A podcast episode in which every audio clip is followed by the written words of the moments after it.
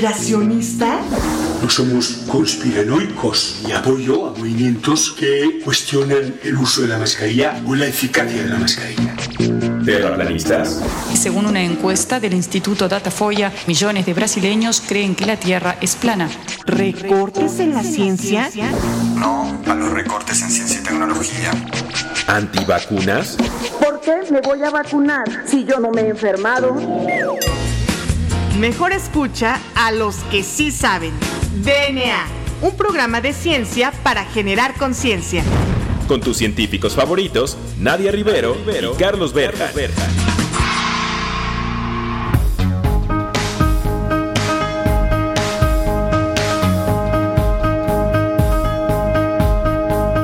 Hola, hola, hola, bienvenidos a una emisión más de este su programa favorito sobre divulgación de la ciencia DNA. Yo soy la doctora Nadia Rivero y me acompaña como todos los jueves el famosísimo doctor Juan Carlos Gómez Berjan. Juan Carlos, muy buenas tardes, ¿cómo estás? En un jueves más de DNA, casi tres años ya al aire y pues como cada jueves traemos una entrevista muy interesante, ¿no es así? ¿Qué les puedes platicar a nuestro queridísimo auditorio?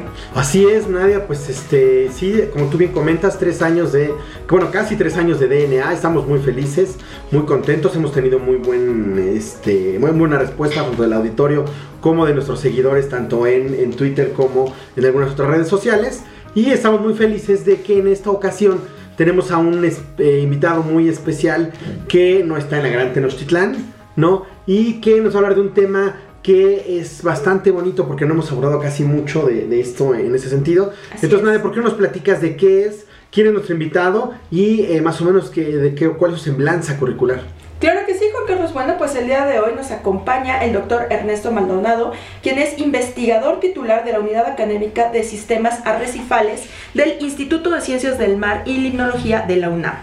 El doctor Maldonado es biólogo por la Facultad de Ciencias de la UNAM y también tiene el doctorado por el programa de Ciencias Bioquímicas de la UNAM. Tiene experiencia en la cristalografía de proteínas y bueno, también ha realizado estancias postdoctorales en el extranjero.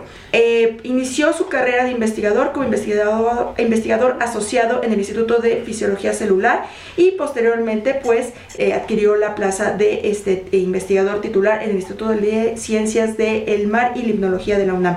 Actualmente es SNI nivel 2 y bueno, tiene una amplia producción de trabajos científicos y de trabajos presentados en congresos nacionales. Y bueno, pues el doctor se especializa en biología del desarrollo y evolución la famosísima Evo Devo. Entonces, pues vamos a platicar al respecto qué es esto del Evo Devo, que es algo muy, muy, muy conocido por nosotros los biólogos, ¿no es así, doctor? Muy buenas tardes, muchas gracias por aceptar nuestra invitación.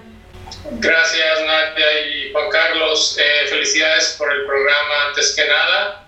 Y eh, les quiero platicar sobre eh, evolución y desarrollo, eh, se lo abreviamos como EVO-DEVO, y lo quisiera explicar de la siguiente manera. Se basa, eh, voy, a, voy a tratar como de resumir varios, varios trabajos. La gran biodiversidad de formas, colores y comportamientos que vemos en los organismos de hoy en día son consecuencias de cambio evolutivo. Entonces, cuando la, el estar en un lugar como estos, con una gran biodiversidad, me permite observar este, en directo todos aquellos eh, e imaginarme todos esos procesos evolutivos que han ocurrido. Eh, la pregunta es cómo evolucionaron, ¿no? Y la teoría de la selección natural propuesta por Charles Darwin en 1859 eh, nos dice que la variación es eh, la fuente principal de la evolución. Tú tienes esa variación natural entre los organismos y el ambiente y, la interacción del organismo con el ambiente actúa como una fuerza selectiva. Es decir, es como, imagínense, un criador de palomas que quiere una paloma con ciertas características y va a escoger entre sus variantes naturales y va a cruzar aquellas solo donde, por ejemplo, los, las razas de perros uh -huh. que, que, que, tenemos, así es como se originaron por criadores. ¿no? Ahora imagínense que esa fuerza de selección es la naturaleza. Y, y, más importante, la interacción entre el organismo y la naturaleza. ¿Y qué tiene que ver con el desarrollo embrionario? Eh, resulta que tanto la evolución como el desarrollo embrionario son, son fuerzas de cambio. Y el momento de nuestras vidas en que más cambiamos es el desarrollo embrionario, es decir, que existen los mecanismos genéticos y moleculares para, ocurrir, para que ocurran esos cambios. Entonces, esas variaciones que les mencioné ocurren durante el desarrollo embrionario y, por tanto, estos cambios eh, evolutivos están muy relacionados con lo que pasa en el desarrollo. Entonces, eh, hay, hay conceptos esenciales que tienen que ver con el, con el Uno de ellos son la, es la heterocronía, lo cual eh, es muy, muy fácil explicar. El, el, imagínense que un organismo se desarrolla y por la presencia de un, de un depredador eh, que se come las larvas, comenzaran a desaparecer aquellas pequeñas larvas que se desarrollan más lento, pero las que se desarrollan más rápido y pueden escapar son las que eh, van a sobrevivir. Entonces, en las siguientes generaciones solamente vamos a tener larvas que se desarrollan más rápido. Más rápido. Entonces, a eso le llamamos cambios heterocrónicos. Y entonces, las estructuras morfológicas de los organismos van a su vez a estar relacionados con, eso. Les voy a poner un ejemplo súper interesante de, esto. El, el, ambistoma mexicano, el ajolote. el, ajolote es un... Es muy simple, es una salamandra que se origina como renacuajo, pero ahora imagínense que ese renacuajo se queda como renacuajo toda su vida elige quedarse, o, no elige, sino que eh, las fuerzas evolutivas lo llevaron a permanecer en un estado que le llamamos neotenia durante toda su vida. Entonces tiene branquias, eh, tiene órganos, se reproduce y puede estar toda su vida y morir como forma de renacua. Pero si tú lo sacas del agua, se convierte en salamandra. Entonces, esos son lo que le llamamos cambios heterocrónicos. Otro, otro ejemplo interesantísimo de, de, eh, de Bodevo, de estudios de Bodevo, eh, es el pez de cueva Astianax mexicanus. Es un pez endémico de la Huasteca Potosina, solamente existe en esta región del mundo y vienen científicos de todo el mundo a estudiarlo porque tiene una adaptación única a los ambientes de oscuridad perpetua. Es decir, se han adaptado, no tienen ojos, no tienen pigmentación y viven en estos, en estos lugares de, em, cuevas, eh, eh, lugares subterráneos y han desarrollado características. Entonces, uno de los descubrimientos recientes es que viven en condiciones, en condiciones de, que cuando encuentran comida, pues tienen que comer todo lo que, todo lo que eh, pueden a, la saciedad, eh, incluso más, porque van a pasar largos periodos de hambruna. Cuando hicieron ciertas pruebas, encontraron que no son susceptibles a tener diabetes. Oh. Eh, están han sido estas adaptaciones de metabolismo, de comida escasa, de, eh, todo eso los ha llevado a, y ahora son un modelo no solo de modelo, sino un modelo biomédico de, investigación. Y eh, desafortunadamente casi no hay este, eh, investigadores en México que trabajen con, con estos peces, pero sí hay mucho interés de investigadores en en Francia, en Alemania, en Estados Unidos, en Canadá, que trabajan con, con estos eh, peces endémicos en México. Oye Ernesto, y entonces, eh, para, la, digamos, para el público en general, ¿tú cuál dirías que es la aportación o cuál es la importancia de estudiar el Evo Devo para la sociedad? Yo, yo creo que en, realidad es una eh, empresa puramente científica, no, no, no, es, no tiene una aplicación directa, pero todo, todo este conocimiento eh, puede generar eventualmente eh, conocimiento. Les voy a dar un ejemplo.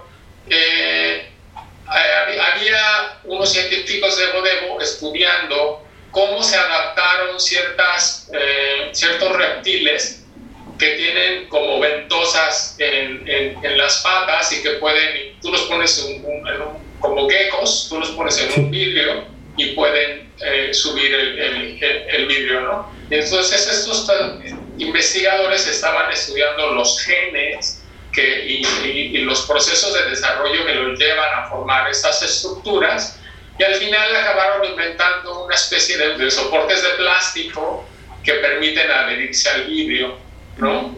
Y la diferencia es, es que no utiliza, no utiliza, este vacío que se hace no utiliza energía, a diferencia de las ventosas que se usan en las, en las, en las compañías, por ejemplo, ¿no? en, las, en las industrias. ¿no? Entonces, se pueden eh, eh, derivar aplicaciones no de forma directa, pero una vez analizando todos los estudios que hay, eh, puede haber ciertamente siempre estamos abiertos a aplicaciones. ¿no? En, este sería uno de los ejemplos. ¿no? Okay. Existen varios organismos eh, marinos emergentes que, eh, eh, como um, Aurelia aurita, que es una medusa, Clitiana esférica, que es un, un hidrosuario, y los pulpos, los pulpos últimamente han sido muchos estudios de Bonevo y son eh, muy, muy interesantes. Ok, de hecho es muy interesante todo, esto que nos estás platicando y bueno, eh, yo me voy a guardar una pregunta para la siguiente sección y es en torno a por qué la mayoría de los estudios están, eh, están girando en torno a animales acuáticos. O sea, estos estudios de Bodebo, ¿por qué principalmente son en estudios, perdón, se realizan en animales o en especies acuáticas? Entonces vamos a dejar este, en suspenso a nuestro radio escuchas y bueno, pues ya este, no se despeguen porque estamos platicando de Evolution of Development o EvoDevo con el doctor Ernesto Maldonado. No se despeguen de su radio porque ya regresamos. Esto es DNA.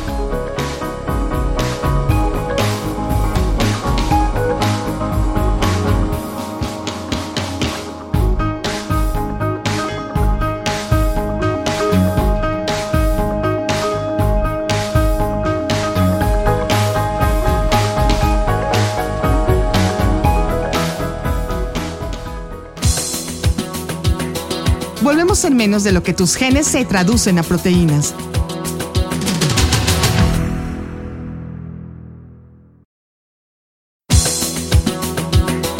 Ya recargamos ATP. Continuamos.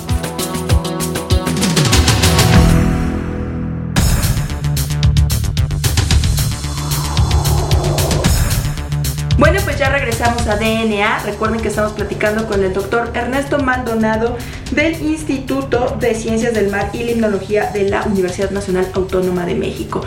Ernesto, nos quedamos platicando en la sección pasada acerca de todos estos estudios tan interesantes que hay en torno a Levo Devo y que principalmente están pues eh, girando en torno a estas especies acuáticas. De hecho, al final de la sección pasada nos hacías una lista, un recuento de todas estas especies que, se están estudiando actualmente. Entonces, yo me quedé con una pregunta en la sección pasada que es ¿por qué estudiar Evo Devo en especies acuáticas? Yo he escuchado de Evo Devo en especies como artrópodos, principalmente este, estos insectos, eh, que, que, hay muchas especies y mucha variedad de ellos, pero ¿por qué enfocar tu estudio en especies acuáticas? ¿Qué nos pueden decir estas especies que no nos digan otras?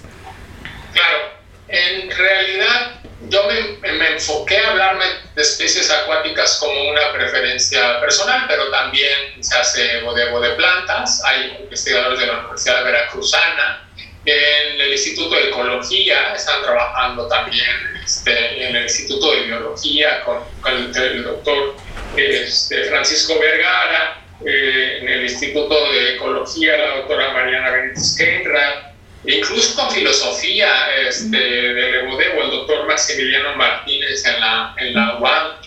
Eh, quiero hacer énfasis en que sí existen estudios en otros organismos, pero yo tengo una preferencia clara por los organismos acuáticos. Me especialicé durante mis estudios de postdoctorado en el desarrollo embrionario de un pez que se llama el pez cebra eh, y eh, ya establecido en México en estudios de astianas mexicanos, el, el, pez de cueva. Y ahora estoy en esta estación marina con un, con un énfasis eh, específico en organismos marinos en donde hemos hecho, publicado estudios en el desarrollo embrionario de pulpos, eh, ahorita, justo en este momento, hay, hay un entusiasmo por, muy grande por estudiar organismos marinos, pero esto tiene una tradición eh, científica, ¿no? Les puedo contar que en 1859 se publica El origen de las especies por Charles Darwin y en 1864 Fritz Müller publica argumentos en favor de Darwin que es un estudio del ciclo de vida de varios crustáceos, en donde concluye cómo se podría utilizar los, los ciclos de vida, incluyendo el desarrollo, para construir la filogenia del grupo. Entonces, la mayoría de estos estudios clásicos de, de, principios del siglo XX, finales del siglo XIX, que fueron hechos en estaciones marinas, como la estación marina en, en Nápoles, en Italia, y hoy en día, con herramientas a nivel molecular en donde podemos eh, estudiar a fondo la expresión de genes, observarlos, interrumpirlos en laboratorio, seguirlos, seguir el momento en que se expresan, eh, hacer la microscopía para ver qué eventos eh, se relacionan con su expresión, qué eventos de desarrollo, ¿no? Es que estas, el estudiar desarrollo hay otra dimensión que es el tiempo, ¿no? Tú sigues el embrión durante su desarrollo embrionario y no es lo mismo un día que lo que vas a ver al día, al día siguiente. Nosotros nos, nos, hemos enfocado al, al estudio de, de, últimamente, al estudio del desarrollo de corales y hemos encontrado eh, cosas muy interesantes en colaboración con la doctora Anastasia Banasa, eh, aquí del, del, mismo instituto, hemos encontrado cosas como, como que no todos los corales, cuando se, los corales son hermafroditas, producen gametos de ambos sexos, pero no se pueden cruzar entre ellos, necesitan otro coral con otro gameto y hemos encontrado que no todas las combinaciones tienen el mismo éxito en los embriones que producen. Entonces, esto, aunque yo lo hice originalmente para estudiar los embriones, ha tenido una repercusión directa sobre los esfuerzos del, doctor, del grupo de la doctora Vanessa en la restauración de corales. Y por otro lado, eh, eh, estamos estudiando, hemos estudiado el ciclo circadiano de una anemona de mar que se llama Aptasia pálida, para entender un poco cuáles, cómo, cómo los genes, eh, cómo la expresión de ciertos genes oscilan durante el día y durante la noche. Hay genes que regulan nuestros ciclos circadianos, que nos dicen ya es hora de, de dormir, y cuando uno viaja a otro uso horario en Europa, por ejemplo, está uno dormido cuando debería estar despierto, etcétera, y son estos genes los que están haciendo estas, estas variaciones. Entonces, estos estudios específicos en un organismo donde no se habían realizado anteriormente nos permite aportar cosas eh, novedosas. Y más reciente, hemos estado trabajando con la medusa Aurelia aurica. Esta, esta es un del grupo, de ese grupo de corales, anemonas de mar, medusas, llamado nidarios, es especial porque tiene esta forma de, de reproducción en forma de las medusas. Y entonces la larva, la larva se asienta en el sustrato. Fíjense qué interesante. Esta larva lo que la hace cambiar adulto es que baja la temperatura. Entonces aquí en el laboratorio la pones en una incubadora, le bajas 10 grados la temperatura y se va a convertir en medusa. Y esta transformación es la que nos interesa porque un pólipo se empieza a dividir segmento a segmento desde la parte más, más cercana a su boca, la parte oral, en forma hacia la parte oral, que es la parte más inferior, se empieza a producir segmento y segmento y segmento y otro segmento y eso forma varias medusas. Es como si tú de bebé hicieras varios segmentos y cada uno de ellos formara un adulto.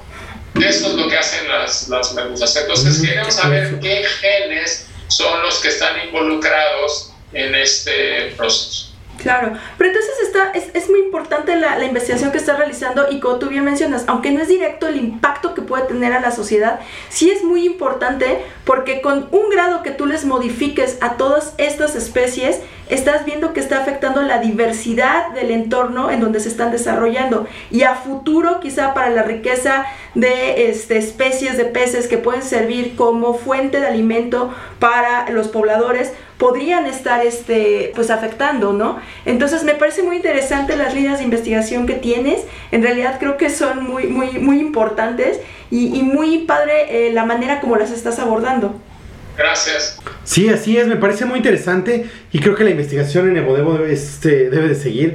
Me parece que dices que hay algunos grupos este, importantes en México. ¿Tú cómo ves cómo está la investigación en, en, México, sobre todo de nuevas generaciones? Porque bueno, ya sabemos que hay grupos consolidados, pero pues algunos tienen hasta más de 30 años investigando. ¿Cómo ves que está en la perspectiva para los nuevos, este, las nuevas generaciones o nuevos investigadores? Yo veo muchísimo interés por parte de los estudiantes en esta disciplina. Hay un grupo de evolución muy importante en la Facultad de Ciencias de, la UNAM y se ve el entusiasmo. Yo lo sigo en una plataforma, en una aplicación y eh, continuamente ves cómo los estudiantes se emocionan y participan creo que hay un gran entusiasmo y que esta disciplina solo va a aumentar el, el interés. Y bueno, ya que mencionas esto de los grupos, ¿nos podrías este, dar tus redes eh, sociales o medios de contacto sí, para si por quiere. si alguien quiere contactarte, hacer alguna tesis de licenciatura o este, incluso saber más de tu trabajo? Claro, me pueden encontrar en el sitio de web del Instituto de Ciencias del Mar y Limnología. Ahí estamos divididos en, en, en, unidades académicas y si buscan la de sistemas arrecifales, ahí me puede este, encontrar. Muy bien, pues pasamos a la última sección. Eh, lamentablemente se nos acaba el tiempo, quisiéramos seguir platicando de estos temas tan interesantes que dominan tanto nuestros invitados, pero bueno, pasamos a la última sección. Y en ese sentido, Ernesto, pues quisiéramos hacerte dos preguntas. La primera, Nadia, ¿cuál es?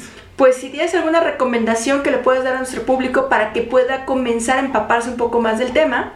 Sí, por supuesto, eh, de, hecho sería lo mismo que a mí me atrajo a este tema cuando estaba yo estudiante de, licenciatura, que son los ensayos de Stephen Jay Gould, un eh, paleontólogo, eh, biólogo evolutivo fundamental para en el Evo eh, busquen en, en cualquier librería, son muy motivadores, muy interesantes.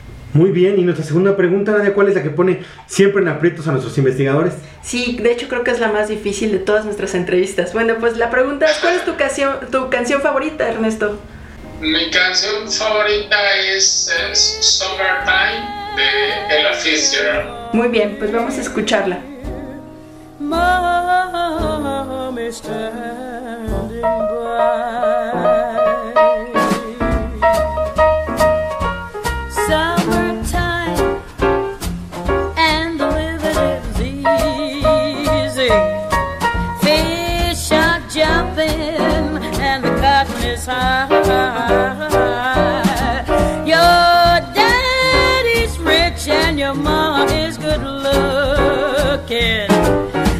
Quiet, keep still.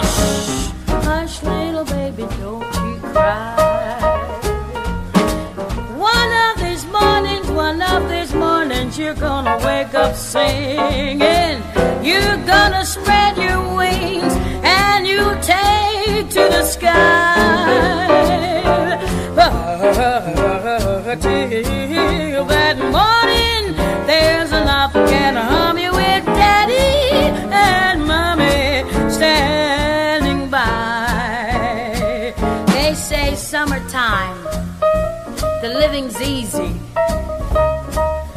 Makes it easy? You have to go out and work. So you go out and you do a day's work. It's so warm, it's so hot, you perspire. Yes, you perspire. then you perspire. What do you get? Perspiration. But you don't mind it because it's summertime and the living's easy. So you say, um, Muy bien, pues ya regresamos. Agradecemos Ernesto, muchísimas gracias por tu tiempo. Al contrario, gracias por la invitación. Pues sí, muchísimas gracias a nuestro invitado. También agradecemos a Claudia Flores y a la Estación Ciudadana 660 por permitirnos transmitir nuestro programa. Yo soy la doctora Nadia Rivero Yo soy el doctor Carlos Berjan. y esto fue DNA. Hasta la próxima. You don't mind it because it's summertime. The living's easy. what do you care? Your daddy's rich? You gotta. DNA. La materia no se crea ni se destruye, solo se transforma. Nos vemos en el próximo programa de DNA. Un programa para generar conciencia.